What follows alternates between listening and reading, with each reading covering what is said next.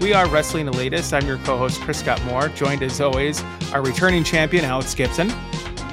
Thank you. It's good to be back. Uh, you guys held it down while I was gone, but I missed hearing my voice when I listened back to the episode. and joining us, as always, is Sean Studley Nash. How's it going, buddy? Good to be back. Good to have Alex back. And uh, what a what a world wrestling is in right now. Yeah, it's been another case of 2022. you could just say. So we're going to go over that in a moment. Uh, before that, though, I just want to remind everyone: if you're listening to us on iTunes or Spotify, please give us a five star review and subscribe. Please share the podcast with any of your friends within the internet wrestling community.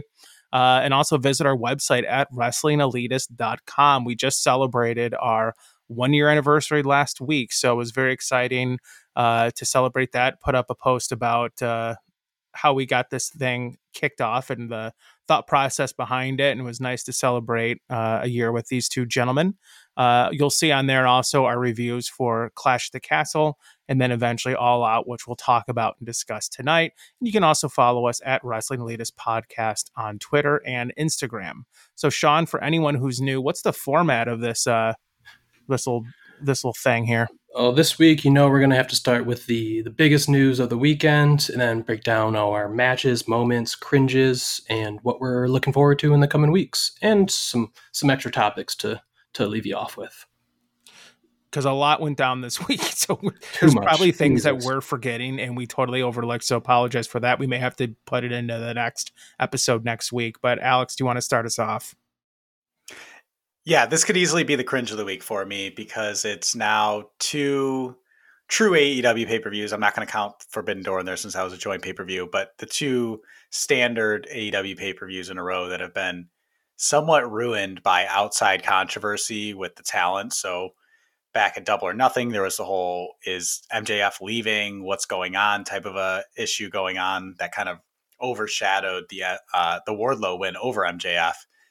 And now we get CM Punk in the post match uh, scrum after All Out this year, really just kind of laying into everything that's been going on rumor wise about him with Colt Cabana and, you know, rumors that maybe it was Hangman Page who had leaked some of the stuff about their relationship and potentially being the reason why Colt Cabana did not get renewed with AEW. He eventually did end up in ROH, but supposedly that was due to the EVPs advocating for him to be there, not necessarily because Tony wanted to re-sign him originally. Um, I thought that it was just embarrassing, to be honest. I'm of the mind that that should be handled behind closed doors. First of all, I understand where Punk is coming from in the sense that, you know, if these rumors are coming out, then that's a perception that's out on him. But I think he comes out of this looking a thousand times worse than he ever was looking prior to this. And he, I think, the the way that he acted, it kind of felt like everything he's talked about hating in his career. These these stars that think they're above everything else, that um, you know, just that are you know they they don't care about the product, they don't care about the company. That's what I felt about Punk in that moment. And as somebody who really was kind of falling out of wrestling when but when AEW was formed and, and really that re-energized me. It's really, really hard to not get upset at the idea of this potentially tearing apart the foundation of AEW and the you know with the founders and and all the drama that's come along with it. I don't know if you guys have any initial thoughts based off of that too. Uh, I my just initial thought was like, what did he think he was going to get out of this?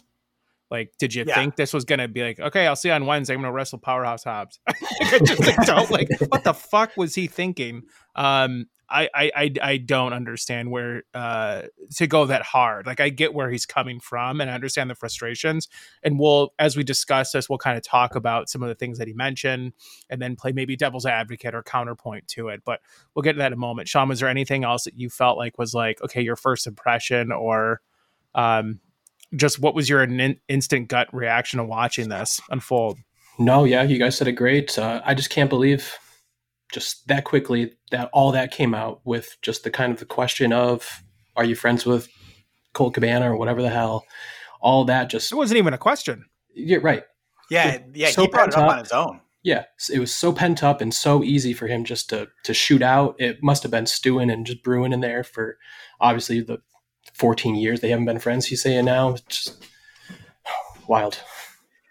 You know, to me, it just comes off as now retroactively, and maybe this is my own bias, but maybe WWE wasn't as much of the bad guy in the ending of their relationship as it came off as. Like, makes you think that it was just so so the the way that he did it was such a crazy heavy way to do what he did in that scrum, like just completely nuking the bridge. Eh, it blew my mind, like to the point where there's a part of me that feels like it has to be a work because it's so insane not to be. But I don't believe it is. I yeah. I will go on record. I I think if you listen back to the episodes, I for the most part this whole time with MJF was always on the side of work, even if it was 51% thinking work, 49% of me thinking uh, not a work, right? Like, but this, I, I don't see how it is because it makes your company look so bad with all the rumors that are already going on about talent not getting along. And I just don't really see the value in it um, being a work shoot or anything like that at this point. So I, I don't know. It, it's, I was so excited when Punk came back a year ago, and now I'm going to be honest. I if he went away, I wouldn't be sad. On on first reaction too, I the first listen I had of this was awful audio, just wasn't linked up with his mouth movements, and I'm like, oh, this is an awful deep fake, and just wow, someone's really going for it. But then just they kept coming and coming, and found better videos, and just of which you got to see Tony's face reacting it, to some of this. And yeah, that we'll talk time. about Tony in a minute because I think he's a, it's his own separate conversation with him because yeah. he didn't come out of this looking roses either. He looked horrible, maybe even almost as bad as Punk in its own way.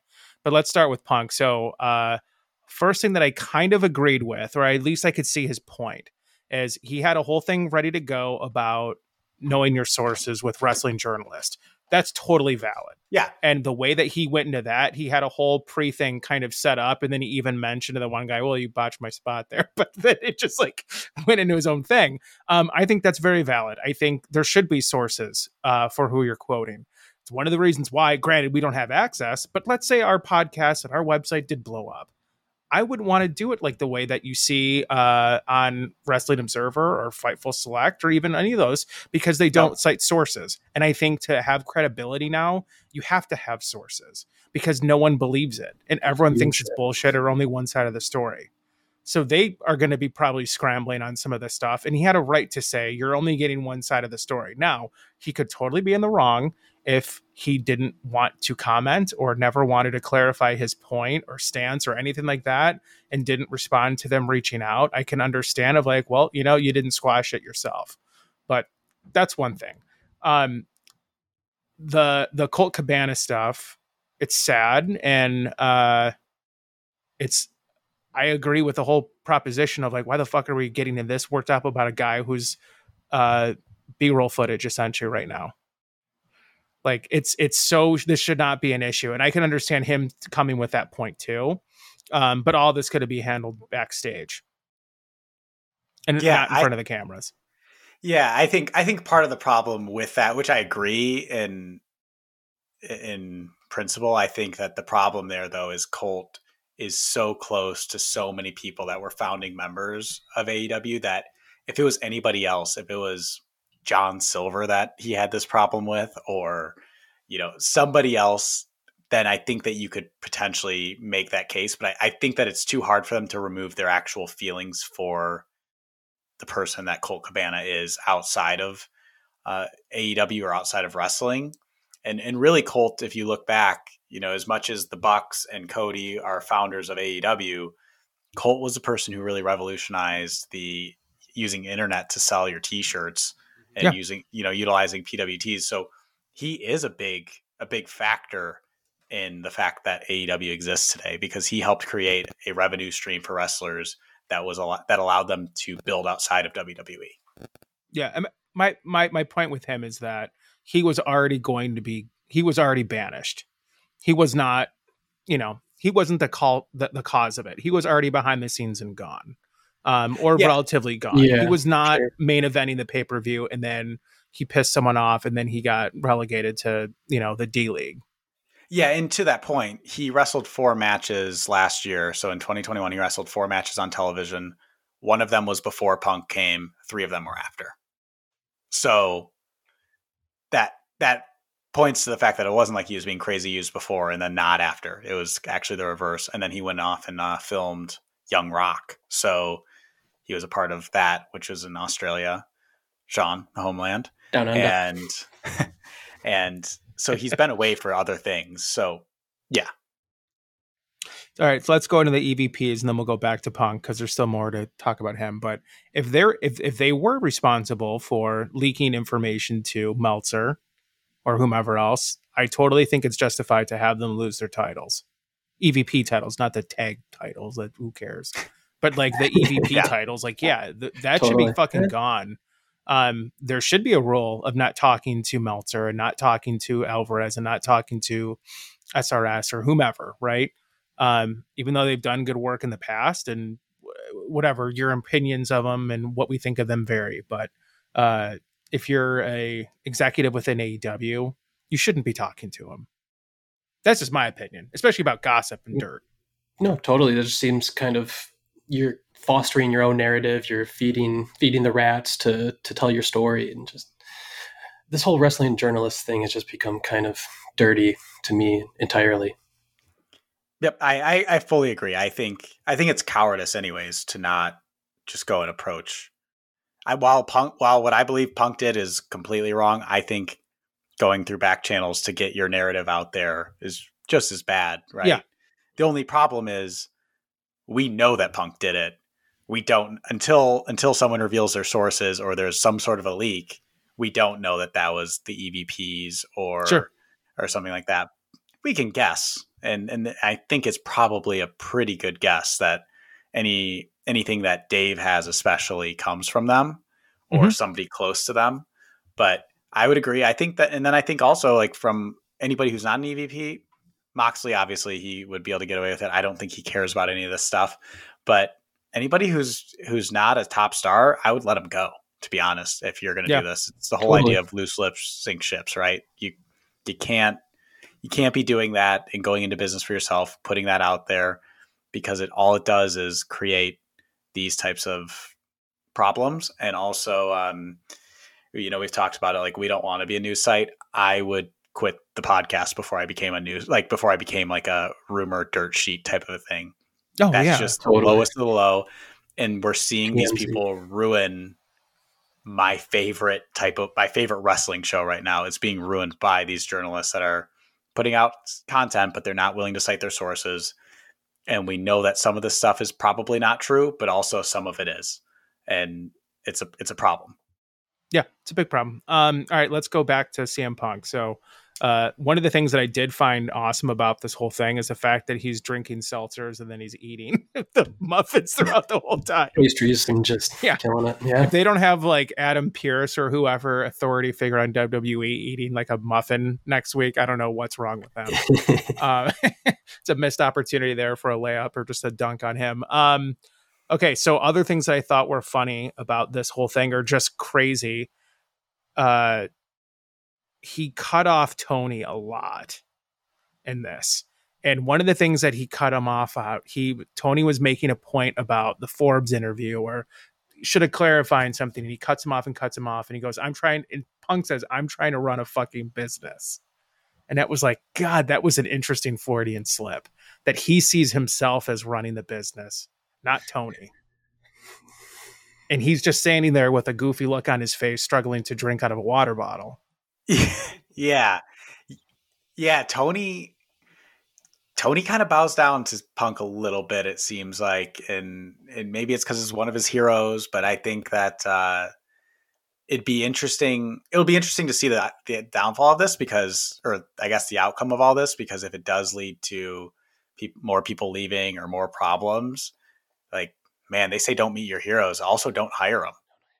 Yeah, because uh, I can I can appreciate the EVP side and feeling, wow, like you're just sitting there nodding and laughing or agreeing when he's just burying one of your other employees. Like, granted, like he may hate Colt Cabana and everything like that, but that's still one of his employees. And uh, he's just letting another employee bury him publicly in such a humiliating fashion, and he's just nodding. Same with Yeah. the young buck stuff. He's just kind of nodding there. So they're going to feel like you betrayed my trust. Now, if there is there jealousy, I would assume so. Maybe that's why this is coming out. Granted, I haven't talked to them, but I would assume maybe that's how they, they feel threatened or something by him coming in.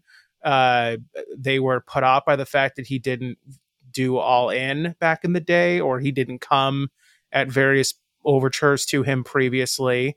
Um, I don't know where the anger is, but maybe there's a they feel threatened. I don't know. Maybe Tony's closer to Punk now. I don't know what that is, but it's um, boy, that's not going to get resolved anytime soon. So I think let's go to Tony Khan. What did you think of his performance or uh, how he portrayed himself during this? Yeah, I didn't think highly of it. I think that I think that somebody who's a leader in that position needs to essentially stop that before it gets all as far as it did. It's crazy that Punk got that got everything that he wanted to out. Totally. Essentially, Yeah. I Totally. would cut it off at a certain point. Um, Yeah. because and and I know that it wouldn't have gone over well with Punk. I know that that would have probably then caused more issues with him, but I don't know. Maybe maybe I'm wrong here, but I, I think that you, I'd rather lose Punk than lose the entire elite. Mhm. Uh, and and I'm not saying that you have to choose one or the other, but if Punk, if that's if that's enough to upset Punk that he's then going to walk or something like that. Same with the. If I, I hope I'm not getting ahead of myself, but there's rumors of, you know, they think he might walk if they fire Ace Steel after some incident that happened after that. Yeah. Then then go. We'll see you later. I, you can't be. You can't let anybody be that big of a star that you can't that they they're just above everything. And I I just think that Tony from a leadership standpoint should have stepped in and stopped that conversation way sooner. But maybe he didn't want to because at the end of the day, if they can turn this around, they can turn it into an angle. I don't know. The only thing that made me ever think that this was a work was the fact that someone who is the owner, the financial backer of all of this, didn't put a stop to it. I mean, uh, hindsight's twenty twenty. Now we can see how bad this all has kind of resulted. But in the moment, I don't think he should have thought that this was a good idea, and it just felt weird that he just sat there and nodded his head just over and over. yeah, and before we get to the whole fight post scrum afterwards, um, it just doesn't look good. Like I get reality based storylines are attractive and it makes hardcore fans get interested, and you go, oh, I want to know what happens, and these guys really hate each other. But this just looked like an embarrassing mess of Punk looking very hypocritical, even though some of the things he said were funny. They couldn't run a fucking target. Uh, they couldn't like this isn't this isn't uh, California or whatever the hell he referenced their hometown. Um, don't step on their, your dick with the top baby face. Well, but you're humiliating the other top baby face right now. like there's just things in it that were very hypocritical, but um, it looked like a drama filled mess. And if that's the perception that this company, everyone hates each other, and there's so many wild egos and it's a wild wild west and they get to do whatever the hell they want and take advantage of a money mark why would you let yourself be portrayed this way um, i don't get that Yeah, I mean it. It just. I think it. It just on the Punk burying a top baby face. Like how if you're supposed to be the top baby face in this, assuming this once again that this is completely real, how do you look like a baby face after that? Those comments you called a, a fan a fat piece of shit essentially on the dynamite before because he Oh, yeah. chanted Colt He Cabana's name. Like how are you how are you this sensitive, man? Like I just don't get it. But Yeah. But yeah, Tony I think th- doesn't come out looking like a great leader in this and maybe there's something to be said not about a lot of things of, of that we've heard about Vince especially recently, but there's a reason that people were kind of afraid to cross him or uh, upset him, come to him with ideas and everything like that. Maybe Tony needs to be a little bit more uh, less approachable and and less these guys' friend. or is he approachable? Yeah, who knows? Hmm. maybe this could have been squashed if he was there. I mean i don't know what's going on. So uh th- anyways just an embarrassing moment. Um he tony was also trying to push the idea of reality based storylines and referenced montreal a couple of times on the lead up to the show itself. And i don't think you can do reality based wrestling with this group of people because like you mentioned some of them are so goddamn thin skinned yeah, I yeah, guarantee fucking Kingston and Sammy. yeah, and I, I guarantee fucking to you, there's probably like maybe a year from now, someone on the roster is going to look at one of our fucking star ratings for a second show on or second match on Rampage and be pissed that we gave it two stars. It just like Yeah, we'll never fucking talk to you again. Yeah, it's like okay, it's like you really Well- thought that was a five star match, you fucking goof. Come at me, Jade Cargill. Yeah. that was poor, you sack of shit. Like I I would think that would happen. These guys are so thin skinned that like I don't know how you can do shoot promos that aren't shoot promos. Well, and here's the shoot thing: comments that aren't shoot comments. Sorry. The punk stuff wasn't even that big of a deal until he took that shot at Hangman in his return promo. Nobody was thinking about what he said to him back in May because that's what everybody's been saying since he came here. In all of his feuds, it's all been like, you know, punk, you don't care about us. You're just a former WWE guy that, you know, and we're here Well- to protect AEW from you. And but Hangman said, I don't I don't even understand exactly what the line is that upset him about Hangman. The workers' rights. you think about workers' rights, but like what happens when you're behind when the camera's not on?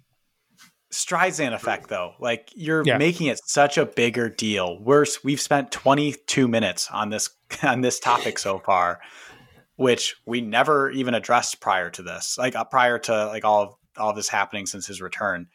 Three it it was 3 months even between that. It's just insane to me that Punk has this inability to just Let it go. let things go. And then the the same thing on the the elite side, right? Like the sensitivity that they're showing in terms of it seems like they're jealous, they're upset that he didn't come during their, you know, when All Out first started. What was was All In was 2018, right? Whatever. Yeah, sure. Oh, yeah, yeah, so then, so sure. then Yeah, All Out, so then All Out, I think was 19. to 19, yeah. And so they were right. upset about both of those things. I think it's a bigger compliment to to what they've accomplished that he didn't join day one. That a year later, after the pandemic and everything, he decided to join because at that point he said, "Okay, this is viable. This is real. I want to be a part of this." Yeah. And Mhm. to be so defensive of having this, are you afraid of?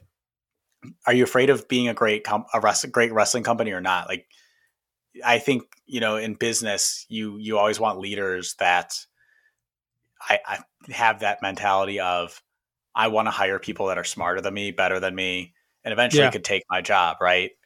And you're not seeing that from these guys if if they're this bothered by Punk getting the spotlight. So I, I think both are in the wrong. To be clear, I just hate the public way that it was done with Punk. Whereas at least the EVPs, I don't know exactly what they did. It's funny too. You mentioned the thing about what they've been saying. Moxley said lacerating comments, and on uh, Wednesday's show, like he kept saying "weak mind, fragile ego, fragile body, weak spirit," and just like would refer to the fact that he's going to leave again. He did the thing of like. Hey, it just didn't work out. He's not going to be here any longer, anyways. Enjoy it while you can, but sorry, it just what didn't last. Chicago, like some Yeah. of that shit was brutal. Like, but then at the at that press conference, he's like, "Oh, he's fucking great." he didn't come out as good as Adam Cole, though. Everyone still thinks Adam Cole's the biggest sweetheart in the world, which is also hilarious. And he's like, "Oh, I love Adam Cole." Yeah. I just hope he's doing well. Um, okay, so let's go into the whole uh, kerflunkle they had backstage. So it's rumored that uh, there was a confrontation after the after the scrum that Punk had uh, hit Matt Jackson a couple times, The prettier one, yeah. and then uh, prettier one, and then uh, Ace Steel, uh, just this new celebrity that we have in the wrestling world, uh, week old. He uh, apparently threw a chair at Nick Jackson's eye, and Yep. then pulled Kenny Omega's hair and then bit him. Supposedly, that is all uh, alleged to be true from those who witnessed it.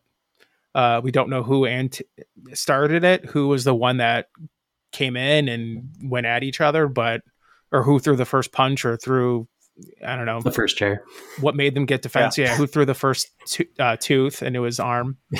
um, but boy, oh boy, that's just like how the fuck do you come back from this? And a lot of these guys, like if it's any other company, they'd all be fired. Gone. Yeah. Totally. Yeah, well, first of all, big news for all the people who have claimed that wrestling's clearly fake because of the use of chairs in fights. That Yeah. has clearly been debunked. They're real. But I, I think that that's been the most shocking thing. I saw a report today, which I'm citing a wrestling journalist after we shit on them. But yeah, way to go, uh, hypocrite. but there's a report that there's not expected to be any internal like suspensions or anything because of this fight yet. Uh, yet, yet Eddie just you know push, puts his hand in in Sammy's face, didn't even like punch him or slap him, right? And gets suspended for two weeks. I get it. There's a hierarchy of yeah, uh, you know, talent and everything like that, but then there's also a rumor that police are involved and there might be charges filed against Punk and Ace Steel. So which how do you how do you not punish anybody here? My my like brain of conspiracy is that they're just going to try to keep Punk happy through Grand Slam, have MJF take the belt off of him, and then they'll handle it because they're afraid of any sort of you know walking out or anything like that that'll kind of ruin this program that they've been trying to build with MJF. Maybe I'm way off on that, but I feel like I feel like Tony's in a weird spot with having another huge show coming up in a couple of weeks. Another huge show that's tanked by bullshit going on behind the scenes. And supposedly Punk's hurt again now too. That was a thing I read or saw that he may have like hurt his um feelings.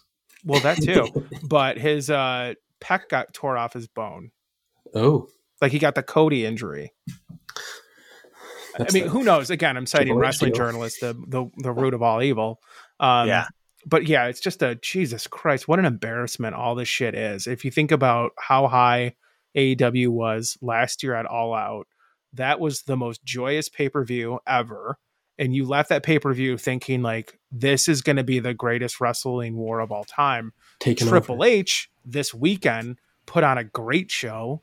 Yeah that made you feel so good about WWE when when the fuck have we said that? And it just went down the pisser so quickly. Last year, Sean was puking after All Out, and I don't know if it was out of happiness or alcohol. Overjoyed. Like, that was Joy. such a yeah. overjoyed, yeah. not overserved. Definitely. uh, yeah, it's I, I. That's that's the most upsetting thing. A year ago, we were so excited about the possibilities of what was to come for AEW and then to just see to see the way that it's unfolded in less than a year you almost are there is a part of you that's like did Cody know something was was he actually being smart in his decision and this wasn't self-serving going to WWE I still think it was more so a self-serving Cody thing but you at least have to have the thought of maybe he knew that this this was only going to last for so long between the EVPs and and Punk talent or some a top yeah. talent. Yeah, yeah, um, yeah. So Tony's got a lot to do and a lot on his plate. I think. Um, okay, let's let's let's wrap this segment up with this because we talked about this topic for quite a bit of time. Um, what's the outcome if you're in charge? If you're Tony Khan, you swallow the water. Then what do you do? I'll uh I'll, I'll come at this with my with my HR brain. So my first my first thought is you do try to smooth this thing over. You make them get in a room, and if yeah. and well, well, you try to make this happen, and then and then you try to turn it into something. Which you know, do I love that? That like I, I don't want them to keep doing these reality based things. I'd rather keep things separate. But you try that, and if it doesn't, you've got to make a decision. And I'm a believer that if somebody is your best performer, but they're just destroying the locker room or they're destroying the the, the team's morale, then they're not your best player. Yeah. Uh, and in that case, I'm letting Punk walk because I think that I don't. I just I just give him his money, just tell him to go away, have him sign an NDA or whatever you have to do. But I I think that there's more people in AEW that would would be on the side of of the EVPs and the founders and, and everything like that. That I I just feel like at this point Punk's going to just keep doing this. He's going to keep burning bridges. He's going to keep burying people and, and things like that. If, if he couldn't control himself in that media scrum to not say some of the things that he said in there, I just, I don't trust him. Yeah. And that guy's supposed to be your top guy. The, in that report that I had seen that there's not going to be anybody that's, you know, everybody's not like no suspensions or anything like that. It said Punk feels untouchable and doesn't think anything will happen to him. If you have, if your ego is at that point, then you got to go. So my answer is you try to smooth it out, but if you can't, you stick with the EVPs on this, and then you also give a stern warning though of this isn't going to fly, and you know if if anybody's caught giving any feeding any information to Meltzer, SRS, any of these guys, you're done with the EVP title and probably suspended without pay too. Totally. Yeah, I'm in agreement with you there with keeping the EVPs, letting Punk walk if you want, but also comes on kind of management to set up like uh, standard operating procedures for people getting in these altercations at the back. But if you can give these just because they're top talent, but Eddie Kingston was a good draw, gets two weeks banishment for for what he did, and nothing happens with this. I, I that doesn't sit well as an employee in in my mind. So hopefully they can work something out there. Just again, that needs to AEW needs to work on its um, business management because it is a business at the end of the day. And maybe consider actually hiring an HR person rather than just giving former wrestlers those roles. Yeah. Sorry, CD. Or Tony Schiavone. He's sweet as can be, but like how many times has he acknowledged in podcasts like, yeah, I didn't really handle that well, or yep, I was passive aggressive, or yep, I didn't really like that's the guy you're gonna have to like shit, what the hell's Christian doing back there? Yeah. Like, who has a bad thing to say about him? What about Adam Cole? Like, I would get one of these guys as a mediator to hopefully try to solve something.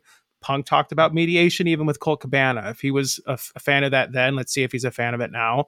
But certainly, what I would do is I would strip them of the EVP title. They they they can't be behaving this way. Um, going into the locker room and doing that, even though it was completely unprofessional, Punk to bury him them like he did, um, and humiliate them publicly. You still can't do that. Um, it's not a fight. You have to realize that this is an actual business and it's not 1982 anymore. And you can't behave like that. But I also saying maybe you do fire Punk and just say, okay, go. It's your it's your choice. Do you want to work this out in mediation or do you want to go? Yeah, and I do want to. I, I mostly agree with your point there, but I want to say the reports are, if they're to be believed, Punk threw the first punch. Yeah, if that's true, correct. Yeah, if he, yeah, and if he just went and laid the goon hand down, then I, okay, I get them fighting back. But whole thing is sad and regrettable, and it's very embarrassing. And they can't handle doing reality based storylines. There's just everyone's too fucking fragile. Yeah, yeah. Maybe we they need to go Lucha Underground. They need to get supernatural. Uh, you know, occupation have, gimmicks. Yes, make Punk a hockey player. He loves the Blackhawks. Have him do that. There you go. Make the young bucks um, hunters that shoot deer. Okay. Bring the Repo Man back. I want to see him doing something. Where's Koko B. Ware? Bring Virgil back as the Olive Garden uh, waiter. There's a lot of things you could do successfully. Book it. Crush their spirit and make them not want to have any creative input of their own. just a just a solution. Just throwing it out there. Um, okay, so let's go into what we thought were our matches of the week. This is so overshadowed now, but what did you guys feel was the best match? Alex, let's start with you. Yeah, in a week that had a lot of wrestling, it still ended up being a match from Dynamite. It was the trios match to send the Elite to the finals against the Aussie Open. I will be the first one to fall on the sword and say when this podcast started, and well before that, I was a longtime hater of Will Ospreay, But lately, I have absolutely loved him. I'm all in on him, all in on Aussie Open. Um, I loved Kenny's intro with all the things that he's done better than Will Ospreay. I love I love their feud. I actually do know of somebody who has thought that this whole thing was real. Like thought that when they sent the cease and desist about the the shirt that Kenny that he had that looks like yeah. Kenny's shirt was real and all of that stuff. And I, wherever you are, I hope you know that that wasn't now. Um, there was only one spot to me that somewhat hurt the match, and that was that attempted um, double body slam where there was yeah. just so much uh, help offered by Matt Jackson to get in that spot. Yeah, cooperation there. But um, seeing just seeing Kenny continue to, you know, show how healthy he is, getting to see him pop that top off.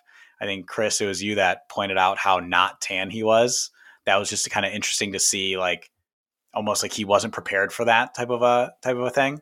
Um, you know, kind of just seeing Ospreay continued throughout the whole time being, you know, cocky and it kind of I feel like he he you, you just kind of he didn't take advantage and capitalize the whole time. Like there's almost like something about that match that you felt like that could have been Ospreay and Aussie Opens win, but Ospreay was so like it's almost like his hatred of Omega. Sure. I felt like kind of overtook him in that.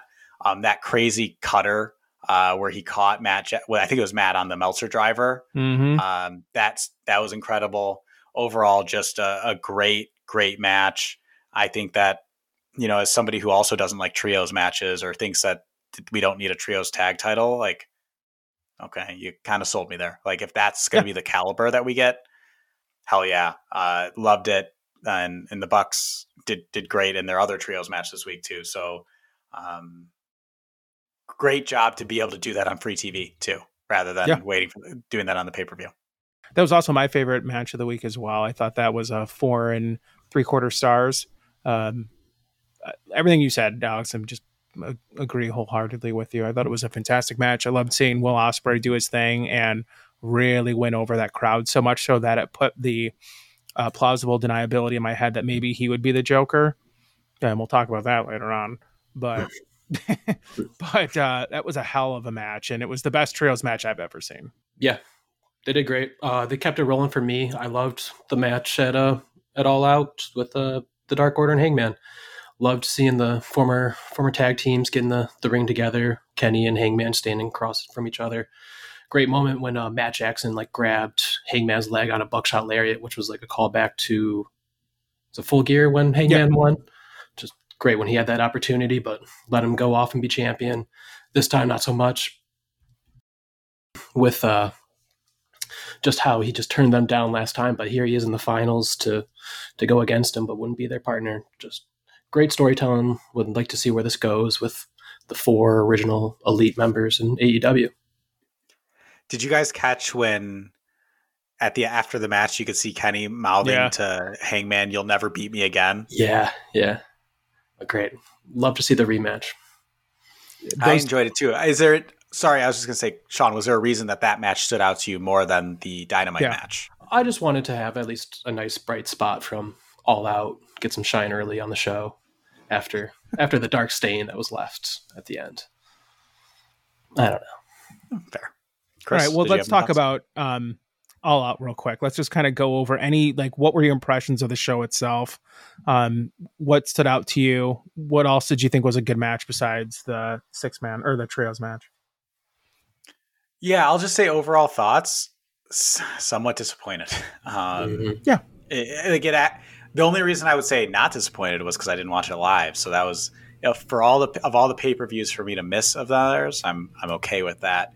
I would say one of the things that really bothered me was the Hobbs and Starks match. I've been very excited for this match for this feud.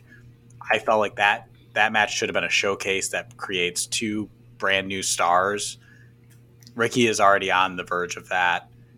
Hobbs, I think we've seen him shine in some of the stuff he's done. I thought he had a good match against Punk when Punk first returned, but it was just kind of, I mean, it, felt like a squash essentially. It felt like the matches that they've been building up with Hobbs against, you know, to, for this for this pay per view. So I thought it was just a, a poor showing for the two of them, whereas it could have been a bright spot and a little bit of a you know here's what here's here's two guys that are next. And and unfortunately it wasn't that. I when you've got four core pay-per-views a year i don't think you can afford to do these kind of first pay-per-view matches where they're like kind of a they kind of go one-sided or it's not that great of a match because you don't have another one for another couple of months. Granted you do have grand slam so maybe you can run it back then.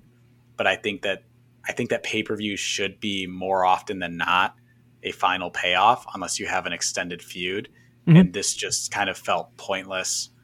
Why did they even bother putting it on all out? You know, that was already a huge card. You could have just taken it off at that point. So I'd say that, that that's one th- problem that I had. But another match that stood out for me was the tag match. Really cool to see Swerve and Our Mhm. Glory kind of take on the heel role in that match, even though they're not heels, because everybody loves the acclaimed. So um, enjoyed seeing seeing that. Um, Chris, absolutely. I wish I could scissor you through this computer right now. We're scissoring each other digitally. How does that sound? uh, those shirts that they have recently come out with are just magical. I can't imagine Yeah. a single person that would be comfortable wearing. I I want to meet the person that's confident enough to wear that in public, but uh, I hope to see the acclaimed continue to be have a place at the top of the card from the tag team division standpoint. Maybe maybe once ROH is kind of kicked off, you go there. But I think that those were some of the things that stood out to me. Also, was pretty surprised to see Athena lose and, and Jade continue her streak. I thought that this was where the end came. So interested yeah. to see where that goes. Sean, did you have any thoughts? Um, no, yeah, I was disappointed as well. Um, I don't know if watching some of it after the news broke, um, after the show. Oh, okay. Did like a li- put a little marring on anything, but still, yeah. I mean, it just everything throughout just kind of seemed like rushed through, but we we're still ending at damn near midnight. That wasn't uh, wasn't a fan of too many matches. Like you said, the tag team match was great. I'll talk about my opinions on that later, but um, yeah, I like that there wasn't hardcore matches too, though, and there wasn't like a bunch of gimmick matches. Like they did do a couple no, things that were unique. Like there was only one match that had gratuitous blood in it. Um, not that blood bothers me; I fucking love it, but I know that's a downer for some of the fan base. Um, and yeah, I, I Starks and Hobbs was a disappointment. Starks had that great new ring gear that was cool looking and uh but they were kind of a victim of like okay jungle boy and christian already did that kind of thing or yeah. we're going to do that thing. I forget where the, car, the card was laid out. And then you had the feature spot of acclaimed and swerve in our glory. So it's almost like they couldn't break out based on where they were at. But that's the that's the problem with having uh 12 matches on a show or 11 matches on a show. There's like something that just isn't going to get its due time and gonna um be kind of a weird afterthought that was kind of like eh, so okay, well that was yeah. all out. Um, hopefully, you know, we get shit in order for Grand Slam, but the way things are going right now, I don't know who the hell's going to be there. So um, let's continue on the positivity train here. Let's go to moment of the week. Alex, what was your moment of the week? Now, despite the ladder match being eh, uh, I did like the reveal of MJF being that Joker at the end after the main event seeing him come out, the, showing the CM Punk uh, promo from his ROH days with the uh, the devil uh, is the smartest thing he ever did was convince you that he never existed, and then revealing himself. Loved it. I think there was. I actually saw. So I I had seen a spoiler for the Casino Battle Royal match. It was the one thing that I had seen uh, when I was out on um, Sunday, and there were a lot of people that were debating. They're like, "That's clearly not MJF.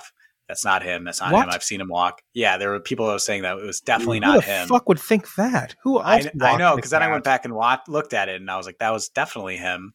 Uh, but so so to see the reveal, not have to wait till Wednesday for it or anything like that. Everything about it, I enjoyed it. Interested to see it. I think it's kind of odd to put Stokely having like he's going to be working like the two best talkers in the company are together. I don't know how that'll all work, or will this be something where he just paid his goons? I'm not really sure yet, but I I liked it because I was hoping that MJF would be the Joker. I was hoping that you know he was coming back soon. I liked the the whole voicemail that they played of Tony Khan basically begging him to come back. I thought that that was kind of a nice touch. Feels weird and a little bit in retrospect after uh, CM Punk just kind of then gave that media scrum where he just basically Sat there like, "Whoa, Tony wasn't playing a character there. He actually does just bow down." Uh, but but I just, I enjoyed it. It was cool to hear this the city of Chicago pop so hard for an MJF return when it yeah. meant that he was coming to challenge Punk there. And I think that it also says a lot about the star power of MJF. I I I knew it was MJF right from the get go. I, I put this in my article too. Like, who has that lacquered of spray tan on their wrist when they're wearing a coat? Only MJF would have that. it's just like it was a dead fucking giveaway. Um, I don't know. I it, it, it was like okay, it's MJF. Why does he have like just do it now? Like, why is he waiting for the end of the show? I mean, I know it's the moment to culminate the whole thing, but it just seemed kind of goofy. And Stokely Hathaway is also technically a castaway from WWE. And wouldn't his character make fun of like um uh, Big Cass? Like, wouldn't he call him Big Cass? Wouldn't he make fun of him? Like, why is that in his posse? I don't know. We'll see. I mean, I'm sure he's going to do a great promo to explain it, but it's just like, eh, I was like, it's underwhelming for someone who is artistry was so high this year. MJF put on such incredible output this year that it was like, eh, it was a little bit of a disappointing. No, granted, I like that he's back. I love that he's back in the slot that he's back in, and I like the whole playing the voicemail, um, which that no fucking way that was Tony's actual real voicemail. Just that was very succinct. Uh, I don't think that was the case, but uh, it was a cool moment at the end. Like the end of the show was good. Yeah, Yeah. it, yeah. The the, the The sympathy battle- for the, devil part was like, oh come on. Yeah, the the it was like almost like the the ladder match was just like a necessary a necessary evil to get to that last spot. Yeah, that was the Whereas fucking Totally. awful, most awful ladder match I've ever seen. Easily. whereas whereas honestly, they could have just not done the ladder match and Yeah. just done that exact same s- spot. Yeah. where where he Mhm. says where he's like, you know, his demand was that he got a world title shot, Yeah, Totally. or that it- but I still enjoyed it. Yeah, it was just a it was a it was a bold choice for that ladder match in general. But whew. okay, we'll talk about that later on uh, because I remember I was telling myself you got to be positive about this section. So, all right, Sean, what was your moment of the week? Well, moments before MJF finally revealed himself, I just love the that finish to the CM Punk Jon Moxley match where CM Punk hits that first go to sleep, and he just Moxley's unconscious unconscious body just kind of knocks off and falls right on his shoulders again. Just perfect camera shot, perfect Yeah. little thing. You know, you know the second GTS is coming, and he is he's winning in Chicago. Um, just beautiful moment uh, to a great match. Uh, speaking of beautiful, what about CM Punk's pants?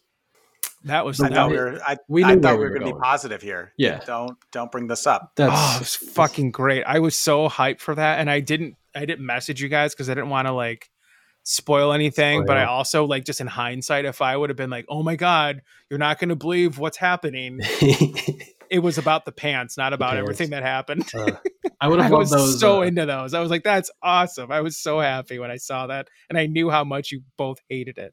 he had to bring out those old white uh, ROH shorts that he wore against the, in that dog collar match with MJF. That would have been so much better. Yeah, Still you that know white. what? I, I would actually. I want to go back earlier. You asked what I would do if I was Tony Khan. Part of it would be you're never wearing the long boys again. Yeah, Those got to go. chopping every pant. It's either it's either it's either the trunks or your career. You you choose. And he had Doc Martens on too. Like he was fucking styling and profiling, man. He was great.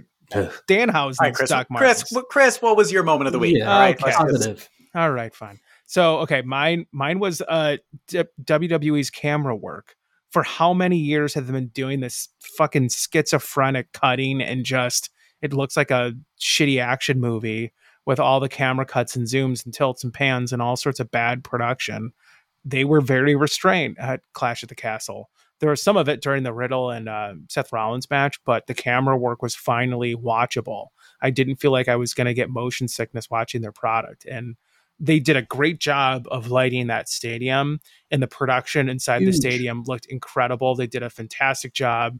I was so happy with the production and it made me go, cool, I can watch their pay-per-views again. I'm not going to watch Raw. That's suicide, but like watching their pay-per-views, I can actually stomach that.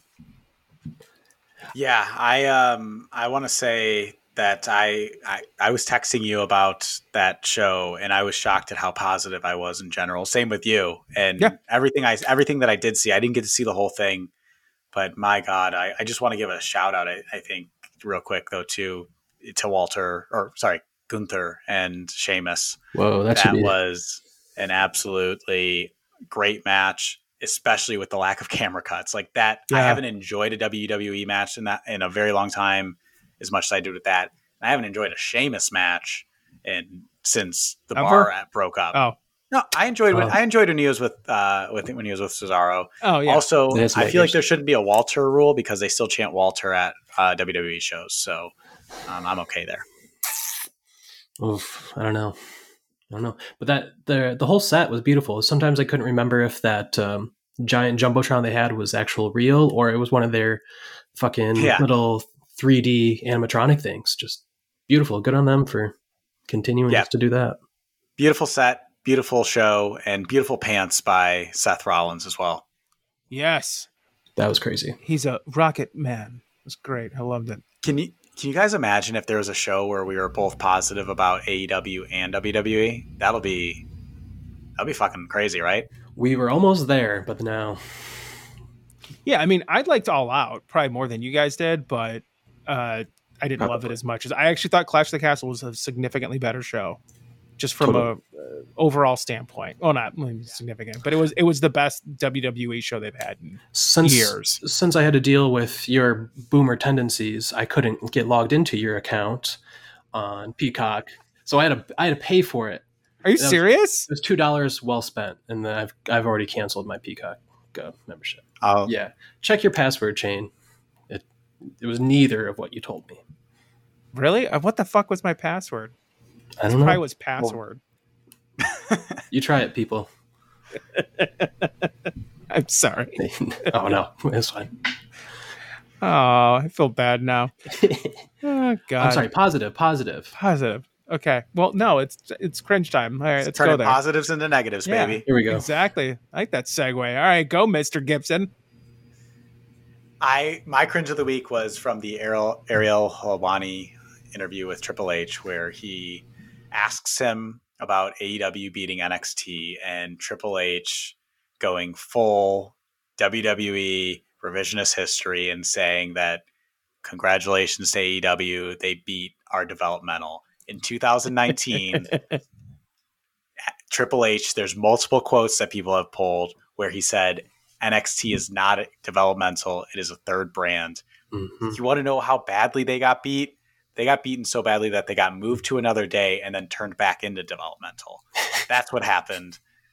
And it just bothers me that you can't just just own it. Just say, yeah, they they did better than us in that.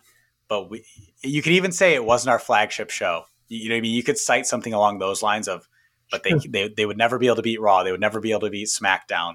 But to just sit there and completely pretend that you weren't saying that they were equal products before it it's annoying. And also you you went really hard at signing one of their co-founders evps and you know in quotation stars and made it a really big deal when he returned at wrestlemania. So clearly it was a big show.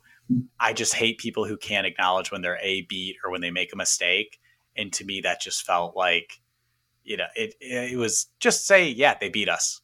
And and that's way way different. Uh, and also there's remember that quote early on when AEW first started beating on NXT in the ratings? They go oh it's a marathon not a sprint. You guys fucking fell out before the marathon ended. You guys you know what I mean? You were cramping up and you went to a different Pulled a you hammer. decided to just run a 5k so Ooh, that was my that I That's had a harsh. problem with that just from the like just own it just own it to- totally revisionist history. Spin zone, matter of work by Triple H. Don't like to see it. Just like you said, admit it, own up to it. Another better. gem of a journalist too that Bounce he was back. talking to. By the way, Oh, yeah, he's had his days, hasn't he? I wish she just yelled at him though, like how Dana would just pick on him and just humiliate him at some point. I was waiting for him just to be a dick to him. This that guy just takes so much shit from promoters. Sean how about you Uh, my cringe on Friday afternoon. I, I thought the acclaimed and Swerve My Glory match was going to Swerve in Our Glory was going to be uh, Yeah. was going to be my smoke break, bathroom break time, but that was probably my favorite match on the show entirely when it uh, came all down to it. Um, crowd was hot, just really uh, kind of amped everything up from that point of view.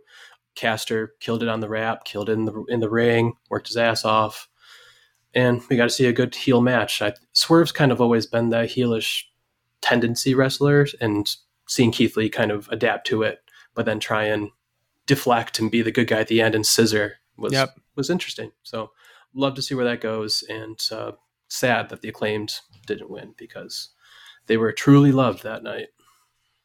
I, but you know, and I, I I put this in my article too. Like maybe there's money in the chase, as they always say. So if they delay it, but they don't delay it to the point where it's like such an afterthought, and it's like, okay, you got to fucking wrap up the story, not make it, you know, Jericho and uh, Eddie Kingston kind of thing going on. Ugh.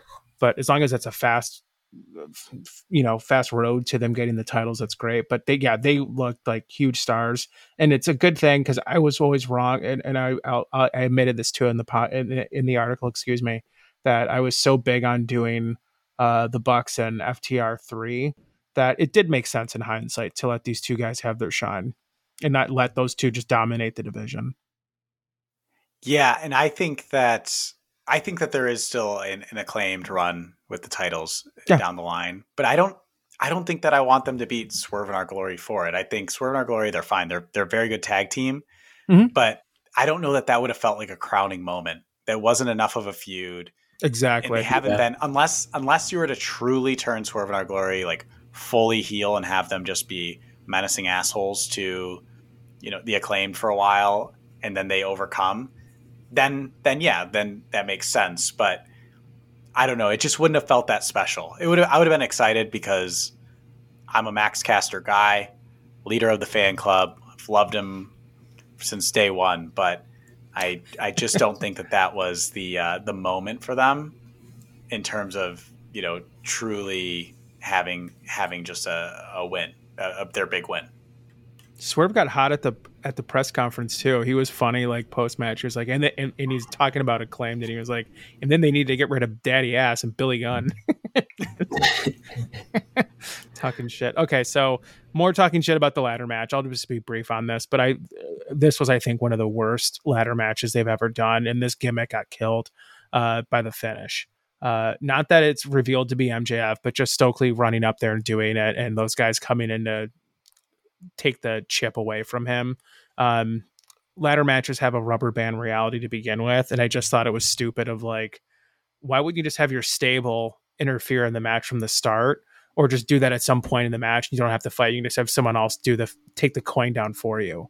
Um, I just thought it was silly, and it's going to take a long time to rehab the ladder match itself. And then you had instances too that like Rush and Andrade took forever to take their clothes off oh on the ramp God. and then come down.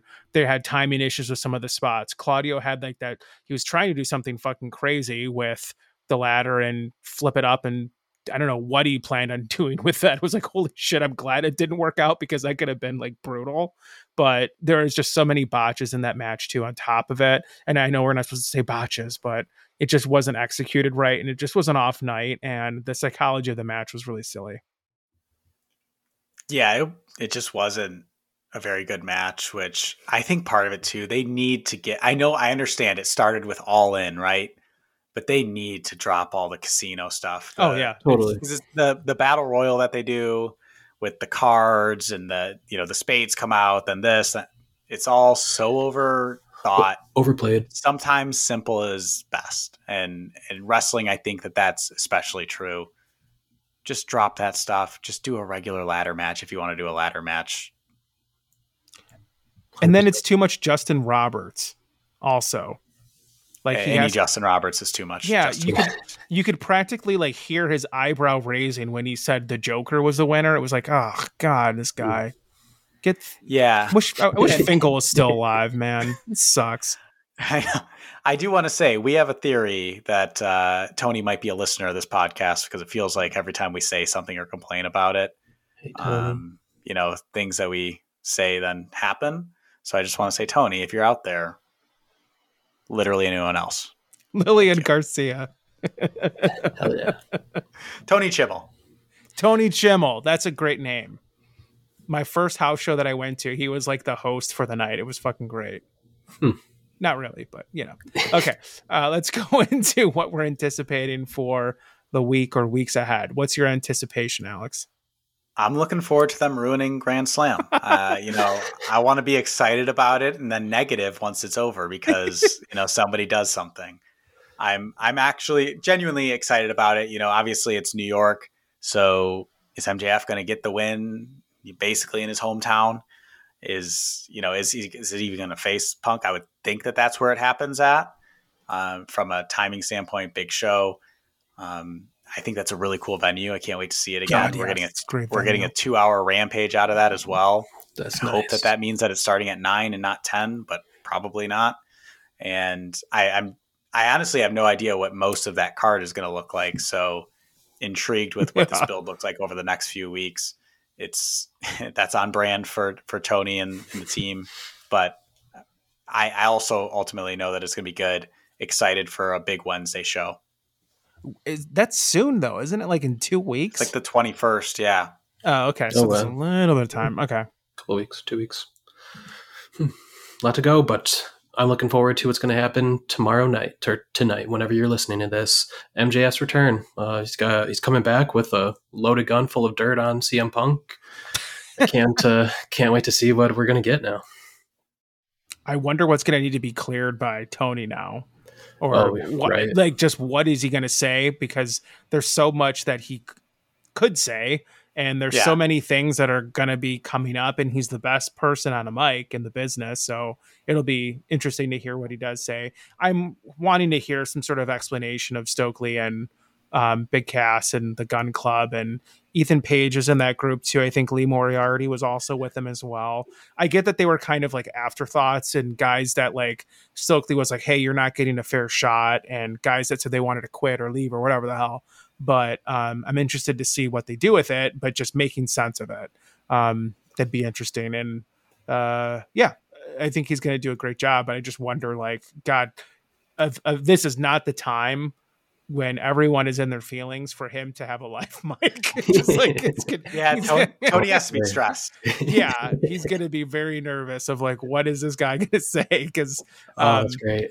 my God, it, it makes an interesting listen, and it's going to be. I think they're going to get a lot of ratings uh this week because of all this crazy shit that's gone on. You're going to get a bump anyways because it's the show after a pay per view, and then you have CM Punk winning the belt again. You're going to have people watching, but then you're going to have another fan base that's a little bit lapsed or hasn't been watching for a while just to see MJF come back and just to see how the fuck they address all this shit.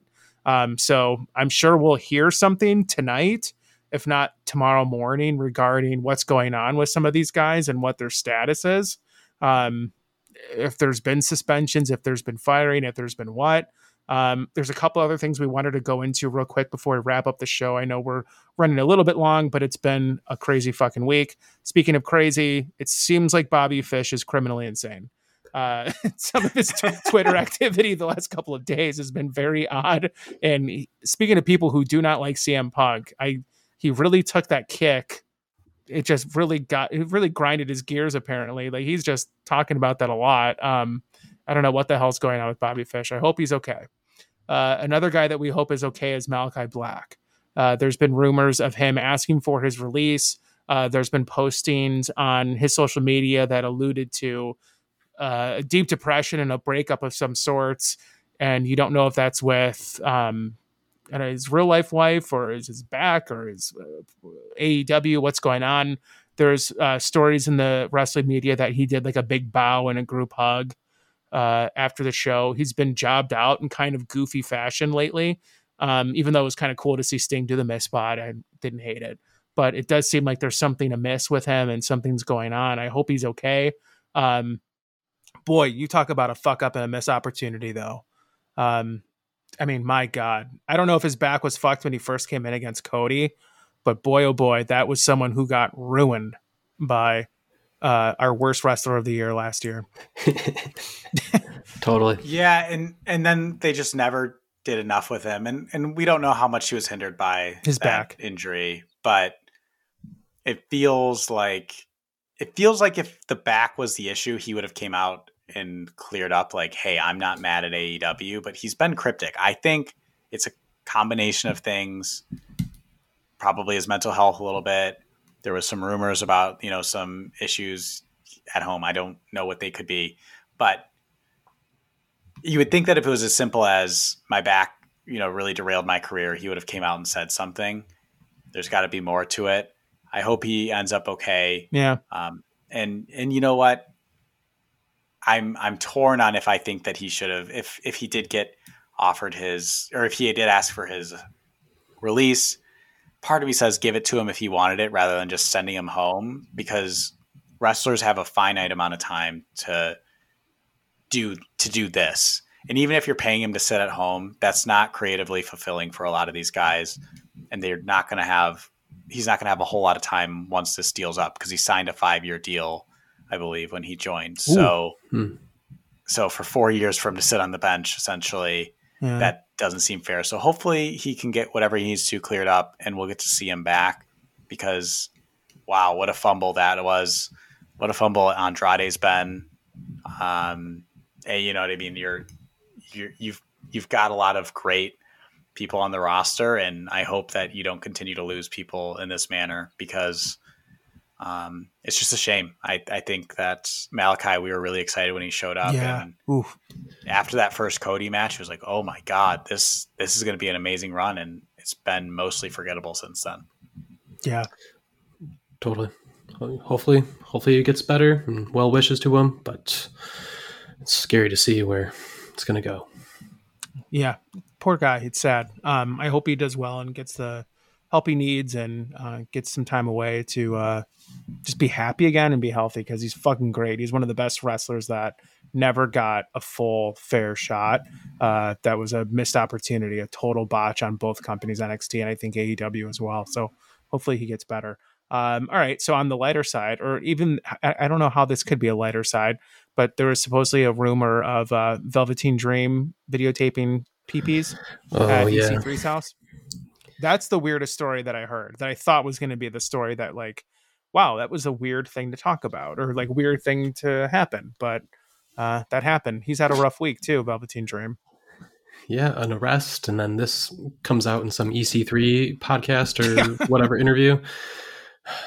Uh, I thought we were done with the guy uh, for a while, and of course he kind of showed his dirty face again. And well, I thought he was going to come back. I thought he was going to be one of the guys that because Triple H is big on bringing some of these NXT guys and some of his old stars True. back. So I thought he was going to come back, and I was like, okay, like fuck, he looked great in the ring, and then you found out just some of the. Uh, immaturity and other uh, off the field activities, so to speak. dark things. Yeah. Yeah.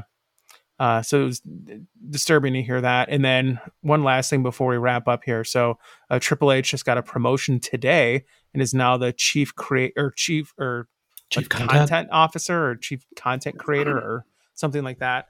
But it's a fancy new title for himself, and uh, he's doing great right now in WWE. So it's going to be interesting to see how this shit plays out and what his reputation is. Um, you know, in the months ahead, if that's going to last, or are we going to see more instances like the Ariel promo and the interview where he just dismisses and rewrites history again? Yeah, he's well deserving of the titling. I'll say that Yeah. he's already made the show so much better, Watchable. To, Killing it. to, yeah, to enjoy. And as we're looking at what's going on in, in the world of AEW, if worse came to worst, it's going to be a lot better going back to WWE than if Vince was still in charge or if they're just running it business as usual with him. Yeah. What was the uh, thing that you said? And you, you tweeted something, Chris, from the account of, you know, I don't know if his flavoring is chocolate or vanilla, whatever it was, but we like we like the same flavor that Triple H likes. Exactly. It was a nice little line he said, and it's just so funny that he.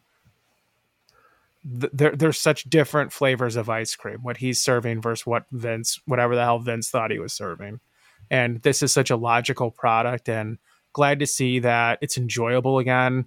And if we wanted to watch a pay per view, you could, and you wouldn't get car sick watching it, and it would make sense, and it wouldn't be dissatisfying. I thought again, maybe we would just talk on the show about them singing Oasis at the end of the, you know, show. That was something. Drew McIntyre losing, and they just do a sing along at the end. Although I did like That was so Tyson. Fury's like botched or uh like not letting was- Austin Theory cash in. That was a sweet moment, But, It was a good moment. Yep. Yeah. It was just that Yeah, was such a different flavor. I was like, okay, this is different. This is an this is an interesting ending. I do I do love the idea of Theory just constantly trying to cash in and it getting getting messed up by somebody else Yeah. or, or never being able to. Also, one other piece of news: Tommaso Ciampa is back. He got his That's first nice. name back last night.